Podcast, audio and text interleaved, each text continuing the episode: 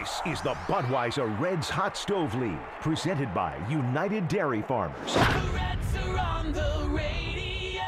The Hot Stove League is brought to you by the Holy Grail Bank's Tavern and Grill, NORCOM, your audiovisual information technology solutions provider, nor-com.com, Shin TM Food Group, let's create great dishes together, Beacon Orthopedics and Sports Medicine, and by MSA Design, design, create, innovate. The Reds Hot Stove League is also brought to you by CBTS, consult, build, transform, support, cbts.com, Kelsey Chevrolet, from our family to yours, kelseychev.com, R&L Carriers, your domestic LTL and offshore shipping provider, rlc.com/offshore today, and by United Dairy Farmers. UDF now makes donuts in our new family bakery from our own recipes. The Reds are on the radio. Now the Reds Hot Stove League on 700 WLW, the home of the Reds. Good evening and welcome into the Reds Hot Stove League. I am Tommy Thrall and joined by Jim Day. How we doing, Jim? Fantastic. Hanging in there, just watching the news on a daily basis, hoping to get good news at some point. We are waiting. In fact, I saw a quote today from Rob Manfred speaking on MLB Network. We're going to play baseball in 2020 100% if it has to be in that March 26th agreement, so be it. But one way or another, we're playing baseball. Just saw that quote on Twitter moments ago. That was Rob Manfred speaking on MLB Network. Question is, what is the agreement going to look like? What are they going to come to the players with another counter proposal? Yesterday, the owners expect to shoot that down, but it seems like we're getting closer to meeting in the middle. And that seems, when you read all the stories and you follow this, it sounds like the two sides are at least getting closer for the time being, which is cause for optimism. Boy, I hope so. We need some optimism. Oh, there's no doubt about it. I mean, he's saying that they're definitely going to play baseball. I mean, that also could be the commissioner-mandated season, which will be very much shorter than we're hoping for. But, you know, we'll take what we can get at this point. I just like any other fan, just kind of tired of hearing about it, ready for an agreement. No question. There is no doubt about that. We've got a lot to cover. The draft, the Major League Baseball draft is tonight. It'll be a little different. I shouldn't say the whole draft's tonight. It starts tonight. We'll have the first round. It begins at 7 o'clock. You can watch it on MLB Network and ESPN. Then we'll be talking with Rick Walls a little bit later on in the show about the Reds Hall of Fame and Museum presented by Dinsmore reopening. But right now, we are pleased to be joined, I think I can safely say this on these airwaves, the best second baseman of all time. Hall of Famer, Reds Hall of Famer, Joe Morgan is joining us, and let's welcome in Joe now. How are you, sir? I am good, but I'm ready for some baseball. Boy, that makes all of us. Aren't we all? Right. Let's just jump right into it here, and I want to get your thoughts on this. I mean, you're like all of us. You're kind of sitting here on the outside. We're all just reading the articles. We're talking to as many people as we can, but it seems like most of the information is just coming from what we read. What is your take on all this, and you know, especially from a former player's perspective? Well, I'd be a little hypocritical if I said that, you know, this was all bad, everybody's wrong, because I went through a couple of strikes. I went through lockouts. I did stuff too, so. I'm not as up to date as I was then. I was part of everything then. I wanted to know what was going on, so I kept myself informed, you know, through the Players Association, et cetera. Now I'm like you. I read the paper. I listen to the TV, and I see what's going on. One day it's great. Next day I'm disheartened again. So I was glad to hear you say that the commissioner, I didn't see the Twitter, but him to say that there will be baseball. So, you know, I look forward to that. Joe, the people that maybe you stay in contact with, is there optimism amongst the camp of people you talk to? Yes, but there's been optimism, Jim, for the last couple of months, and we're still not there yet. Like I said, it'd be hypocritical for me to criticize the players or to criticize management, because I don't know what those numbers mean. Those are numbers I've never dealt with in my life. You know what I mean? 140 billion, 2 billion, you know. But, you know, by the same token, you know, it's bad for the game. you know, the way things are going right now. I just hope that, you know, we can get something settled, get on the field, and get some baseball in 2020. Joe, there's a lot of things that have been discussed as far as rule changes and how this season might play out. I saw one, Joe Posnanski wrote an interesting article and almost kind of suggested setting up the season kind of like you would the College World Series, and or maybe at least the postseason, setting it up that way, which was an interesting. But are there things? There you go. That's a quick answer. But what are there some things that are being discussed that are thrown around? Yeah, there are a lot of things being thrown around, and I think that's the problem. Look, this is professional baseball. This is not the College World Series. This is not the Final Four in March. This is professional baseball. Everybody's doing it for a profession. The players are using it as a profession. The owners is part of their business. So it has to be treated as such. I don't think you can, you know, I don't know if that's the right term, Jimmy Jack something up so that you can just put people on the field and put a tournament together. I don't believe in that. I believe that these players who are professionals have worked their hard to get to there, and they deserve to, you know, be able to show their best, you know, their best skills.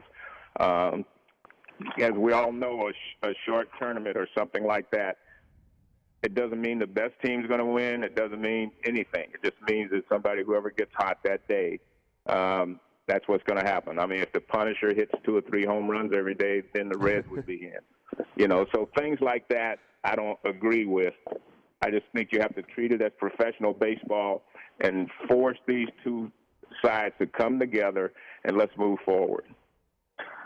So they talked about maybe experimenting with rules or a few different scenarios. Is there anything out there that you would like to see Major League Baseball in this time and a season of 2020, where it is a chance to maybe try some new things that you would be a proponent of? The only thing I would be a proponent of is expanding the playoffs, you know, getting more teams involved, keeping more cities interested as we go down the stretch. Other than that, you know, I haven't given it a lot of thought, to be honest with you, Jim. Like I said, I've been doing exactly what you do. I read the paper every day. I watch all the telecasts, and I just try to figure out where we are and what we're going to end up doing. The thing that bothers me more is unfortunate that this year all this happens because, you know, I think the Reds, this is their best chance in the last few years to get to the playoffs. Yeah. And now, you know, we don't know what's going to happen. We could always say over 162 games that the best teams are going to be in the playoffs. If you have a short schedule, you don't know if the best teams are going to be in the playoffs. Joe, I want to switch gears a little bit, and obviously a lot of Reds fans and Reds fans that are listening are very familiar with your career, but I do want to kind of talk a little bit about your time and what it was like, you know, reading about you and the trade when you came over from Houston. That was not something that at the time was very well received. Of course, in this day and age, you have social media. There's so much information that you can choose to ignore if you can, or read it if you choose. What was that whole process like for you? It obviously was, now looking back on, it's one of the greatest trades the Reds could have ever made. And so what was that whole process like for you at that point? Well, it's the second greatest thing that's happened to me, third greatest. My marriages and my kids are my first two. But I didn't want to come to Cincinnati. I mean, let's face it. I was in Houston. We had a lot of good players there, a lot of young players, and I thought we were going to become something special. But when they traded me there, and I have to tell you, my father, who no longer with us, I wasn't happy because I wanted to stay in Houston, play with Jimmy Wynn, was my roommate, play with all the guys, Rusty Staub, all the guys I'd come up with. And my dad said to me, now you have a chance to get in the World Series. And you know what? A bell went off in my head right that day.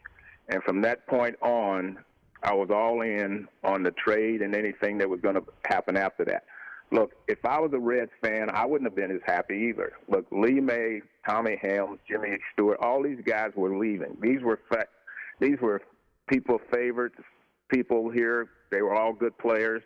They had done well for the Reds. And so the fans who were saying, who is Joe Morgan? You know what I mean? And who are these other guys that are coming with him? So it turned out, obviously, to be the best. The one thing I will say, although I know it wasn't a popular trade at the time, when I got here, the people, the fans, gave me a chance to prove who I was. They didn't put a lot of pressure on me when I got here. I had a chance to show that I deserved to be, you know, on a big red machine. I had a chance to get to know, I knew Pete better than anyone else. I got a chance to know Johnny, Tony, all the other guys. And all of a sudden, you know, this is where I belonged. That's the way I felt after a while. Well, I want to get into that a little bit more. Do you have time to stick around for another few minutes? Yeah, I'm okay. All right. Well, we'll be all right. Very good. Well, we'll be back with more with Joe Morgan coming up. You're listening to the Reds Hot Stove League, presented by the Holy Grail Banks, Budweiser, and UDF on the Reds Radio Network.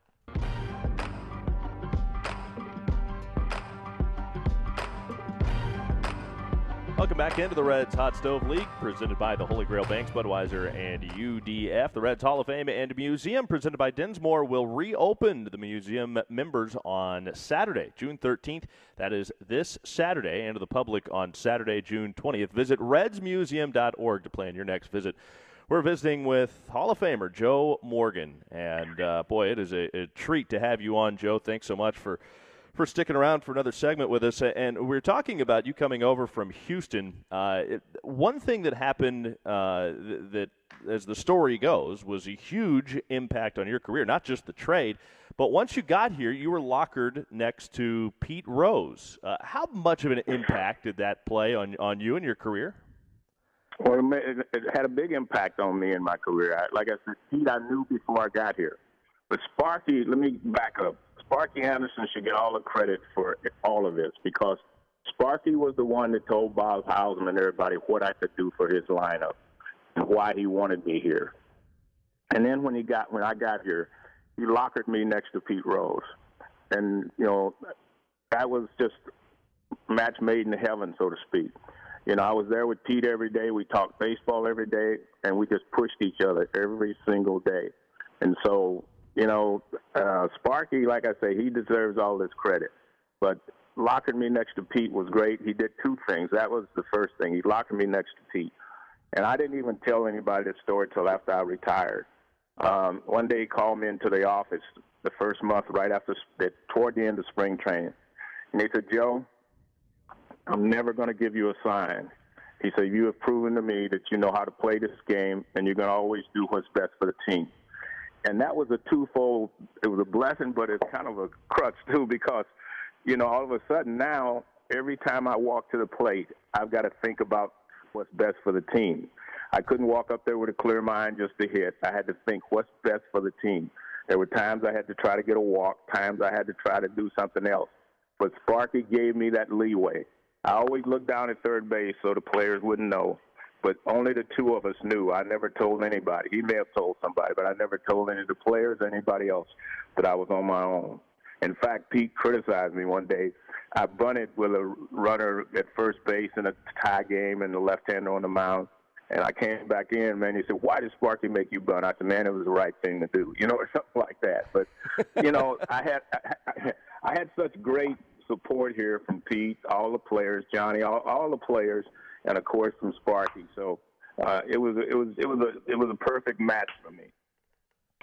Well, you made a few sacrifices in that regard, and I know one of them was stolen bases. You probably could have had more stolen bases because once you got on second base, you didn't try to steal third as much because you had guys hitting behind you to drive you in. But I know there was a time that you tried to steal home, which Perez set you straight, right? That's an interesting story. We're in Chicago, and I don't know what happened. As they say, I had a brain lock, and I was on third base with two outs, and I took off for home, and I'm sitting there on home plate, and Tony Perez looks down at me, and he said, "Don't you ever do that again." He said, "I'm going to swing." And I looked up at him. I said, "Yes, sir." But the point was, when I was at second base, those guys could drive me in. And you have to remember this. As a base stealer, you can't just take. I couldn't just expect Bench, Perez, and all those guys to take pitches so I could steal bases. So there were times when I wouldn't steal, and I would tell them I wasn't going to steal. I'd say, pick a fastball out, man, hit it, and both of us come home together. And then there were times when the game is tied in the eighth inning or we're run down, I would ask them to take a pitch for me. And they always did it. And then I'd steal the base, and they'd drive me in. So that's how I became a hero. Did you ever have instances, especially when you were at first, and you talk about it there a little bit, but were there times where guys would get frustrated with you as a distraction to the hitter when you were at first base? No. Maybe them not knowing whether or not you were going to go? Not with those guys. Bench would hit behind me sometimes, and then, of course, Perez.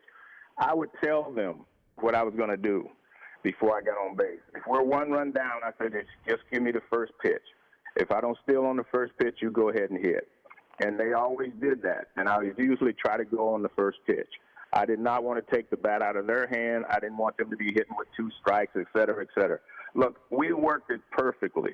Everything worked out well for us, for me as a base stealer and them as the guys that drive in runs.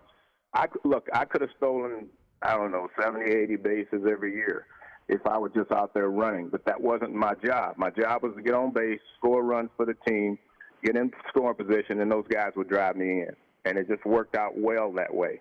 I remember a story years and years when I first came to the big leagues when Maury Wills stole 104 bases or something. Him and Jim Gilliam weren't speaking at the end of the year because it felt like he was just, Gilliam never had time to hit. It was always Maury. And I was convinced and told myself I would never let that happen to me. Joe, this has been an unusual year, to say the least. Yeah. How have you been through all this, the quarantine and everything that's going on? Everything good in your world? Everything's great in my world, with except I'm like everybody else. I'm sheltered in place, and I'm looking at the world differently now from the pandemic and also from the protests and everything that's going on. I say this in all honesty. Anybody that's lived in this country in the last 100 years shouldn't be surprised about what's going on. At some point, enough is enough, and I think we've reached that point. And not just in America, all around the world, I think people are looking at things differently, at social injustice and everything else. And I just think that we're going to be a better world for this. It's unfortunate, but somebody always has to pay a price before we move forward. And it's unfortunate that has to happen. But, look back through history, Martin Luther King, John F. Kennedy, all these people had to pay the price for us to move forward. And in this case, it's been a lot of people had to pay a price for us to get to where we are. But I think now this country and all the other countries realize we've got to move forward as a human race, not just as individual ethnic groups. Here. Very well said. Yeah, absolutely. Well said, Joe. And, boy, thank you so much for taking some time to join us today. Always a treat to chat with you, talk baseball, hear your stories. And, boy, this was a lot of fun. So thanks so much for coming on with us today. Hey, you guys, anytime you need me, I'm available. So thank you. Much appreciated. Right. That is the greatest second baseman of all time joining us, Joe Morgan. Tough act to follow. Rick Walls, the executive director of the Reds Hall of Fame and Museum, presented by Dinsmore, will be on with us when we return. This is the Reds Hot Stove League, presented by the Holy Grail Banks, Budweiser, and UDF on the Reds Radio Network. Welcome back into the Reds Hot Stove League, presented by the Holy Grail Banks, Budweiser, and UDF with Jim Day. I'm Tommy Throff. Thanks so much for joining us today. We'll get to your phone calls a little bit later on. Go ahead and you can call in if you'd like, 513-749-7000, pound 700 for AT&T customers and 800, the big one. But right now, let's talk about the Reds Hall of Fame and Museum. We are joined now by the executive director of the Reds Hall of Fame and Museum, presented by Dinsmore, Rick Walls. And Rick, thanks so much for being on with us. I know you are very excited because of what is going on this weekend, and that is that the Hall of Fame is opening back up, and that'll be open to members starting this weekend. How exciting is that? It's great. We've been waiting for this opportunity for a while. We knew we'd be ready to open up whenever the go-ahead was given. We've been preparing for this for quite some time. We've got a great product in the museum, and the fans are craving for baseball. So I think opening now couldn't have come at a better time. And just like you said, this week on Saturday we'll open up to our members. This is a great way to thank our members for being behind us all year. They've supported us. They've continued to renew their memberships. So for the first week, it'll be a members-only appreciation week, and then on the 20th, we'll be open to the public.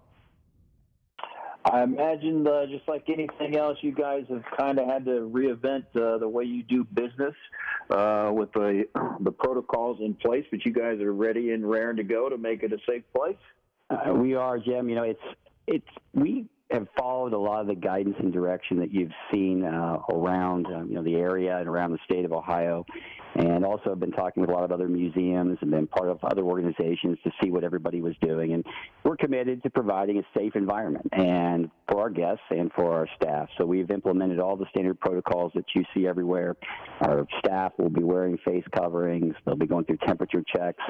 We'll have capacity limits so that we keep the proper social distancing throughout the museum, and we're certainly encouraging a timed entry process. So you'll have a way to register online to let us know when you're coming in, and that'll just ensure that you have a spot and are able to tour the museum and not maybe get stuck behind a line of people that may already have a reservation ahead of you. So you can imagine the floor signs, the barriers that we have reinvented it, but that's the way it is for now. And you can still come down and have a great time, experience all the exhibits in the museum, and you're just still going to experience baseball. And this is a great lead-in to hopefully what will be a baseball season soon. Boy, no question about that. And one of the things that makes this museum so spectacular is the amount of interactive exhibits there. Talk about what folks can expect if they still haven't been down there and seen the museum since it's been redone. What can folks expect to see? And are the interactive features still there for folks to take part in with all the new protocols that are in place?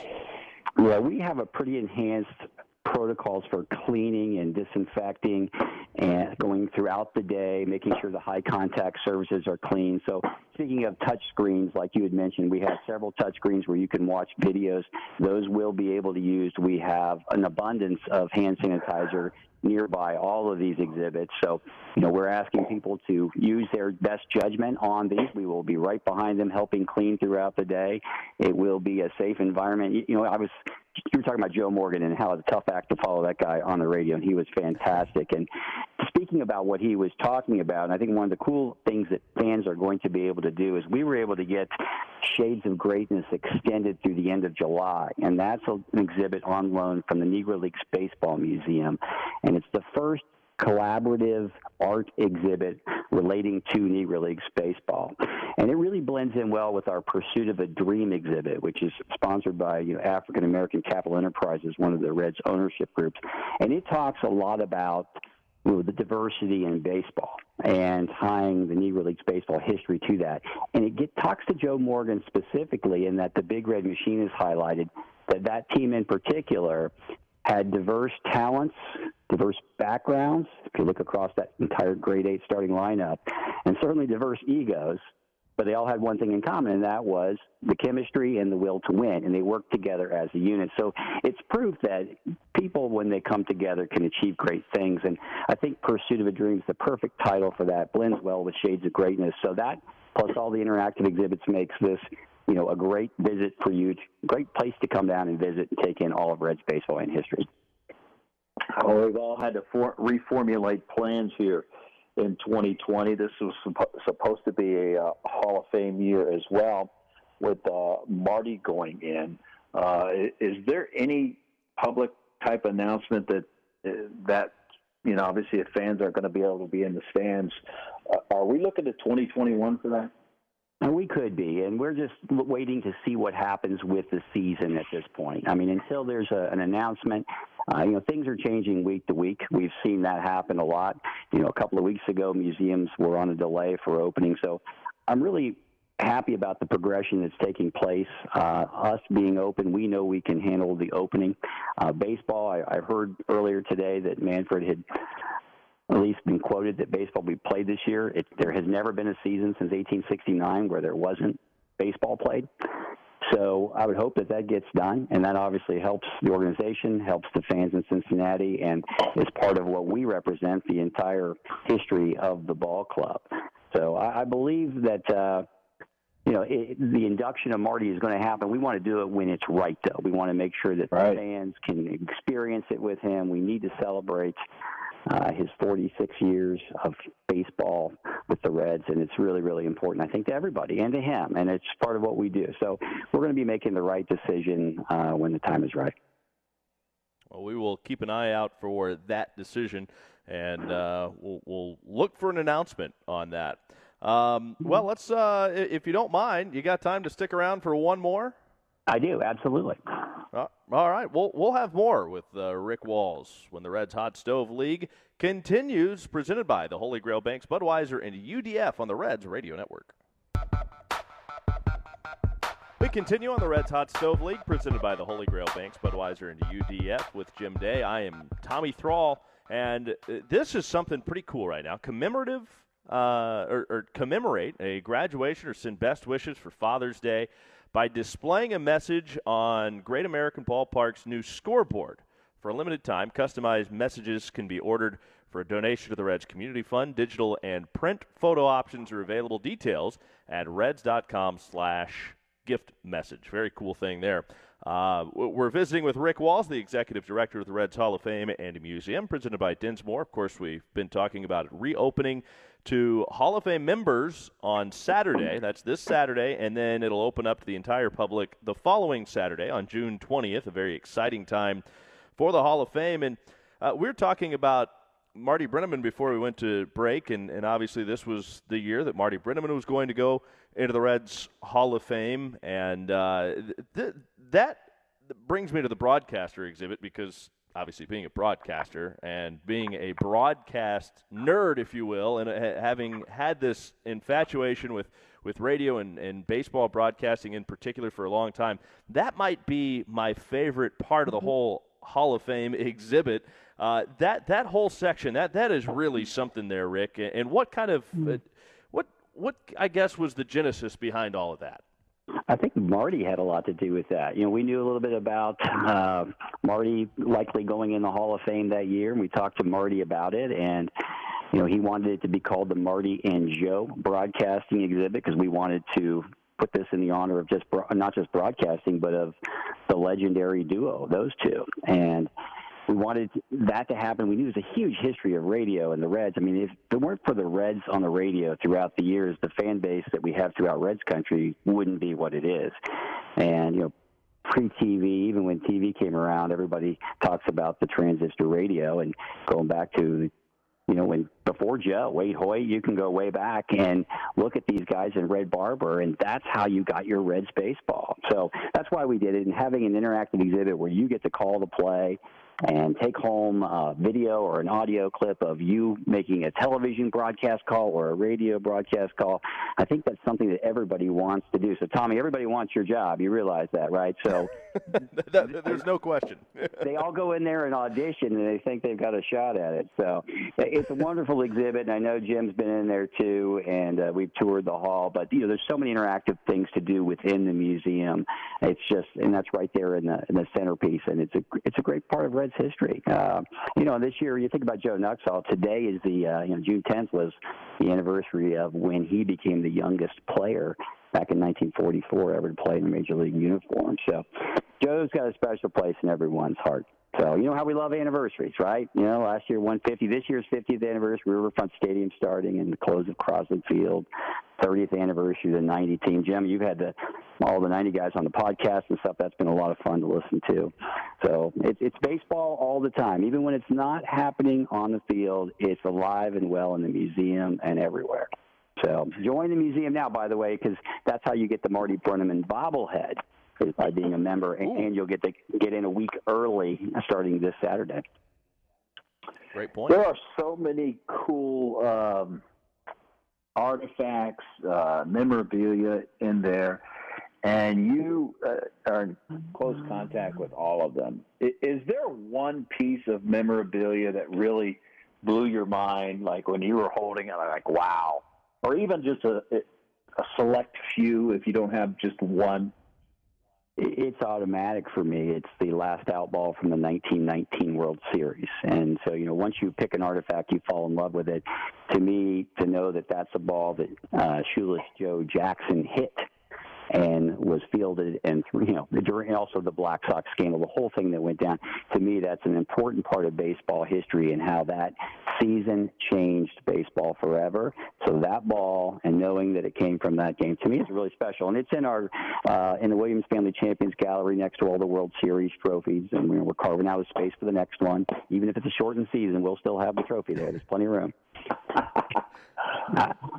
But you can think of it. We have over 7,000 artifacts on display right now, including all the baseball cards. You know, every baseball card almost that every was ever made for a Reds player, at least one for every Reds player, is on display. And the hard part we have, guys, is deciding what to put out on display and what not to. So someday, you guys will have to come visit our vault with us.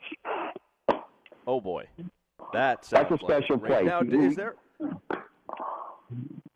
No, I bet it is. Is there any thought of or maybe you guys do it, where you rotate some of that stuff that you have in the vault and bring it out, and or is what you have pretty much there all the time?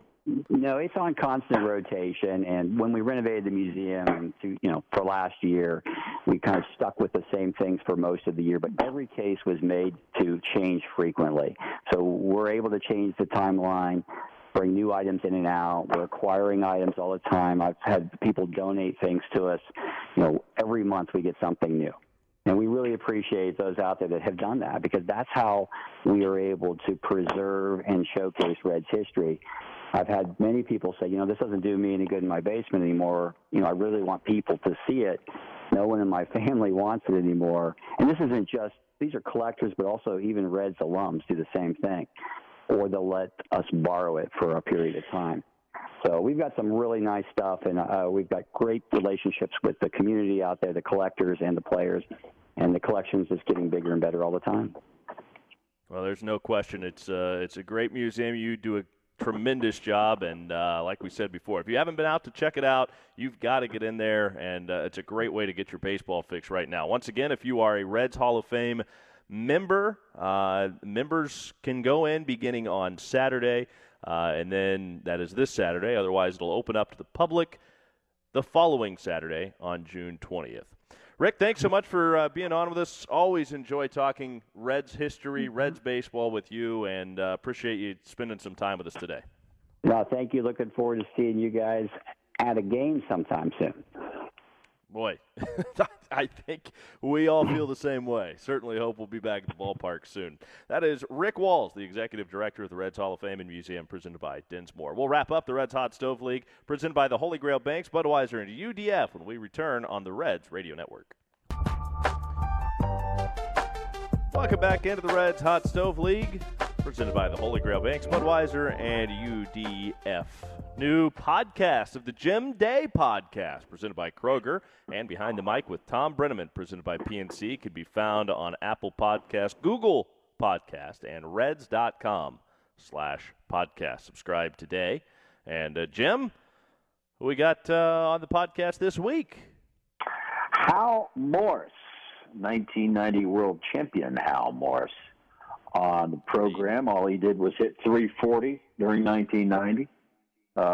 No big deal. So we, no big deal. No, he could just flat out rake. Gorgeous swing, unorthodox approach as far as shuffling the feet. But we get into that and stories from the past, what he's up to now, and he's a good listen. So I hope you check it out. How much fun has that podcast been for you? When you set out to do this, has it been as expected? Has it exceeded expectations? I mean, how's this been? Well, for me, selfishly, it's been fantastic. The reason I wanted to do it is because of the format. In television, you get some are long form interviews, but mostly, the 30-second soundbite of a athlete or player saying basically the same thing over and over, and not really getting to know, just having a human conversation or have some laughs or tell some stories. There's no producer in my ear that's telling me to go to break. There's no game that's dictating how much time we're on for that segment. It's totally open-ended, so the format is just fantastic. I enjoyed it immensely. Well, there's a lot of them you can go back and listen to, and you have been able to get a lot of great stuff out of a lot of great people. Well, we talked about it. We started the show. We're pretty much out of time now, but we started the show talking about Rob Manfred's comment saying that he feels there is a 100% chance that baseball will happen in one form or another. So that at least gives us room to be optimistic that at some point baseball will be happening, and hopefully we'll be talking about that sometime in the weeks to come. Jim, always enjoyed it. Thanks so much.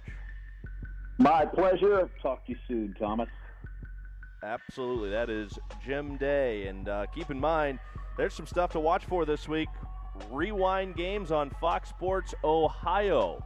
Aroldis Chapman's 2010 debut. The 75 World Series Game 7. 75 All-Star Game with Rose, Morgan, Bench, Concepcion, Perez. You can get the full schedule, reds.com/TV. And the classic radio game of the week is the Reds' 9-0 win over the Giants in Game 2 of the 2012 NLDS. That can be heard on Friday. For Jim Day, also for Rick Walls and Joe Morgan and Dave Keaton back in the studio, I'm Tommy Thrall. Thanks for listening. This has been the Reds Hot Stove League, presented by the Holy Grail Banks, Budweiser, and UDF.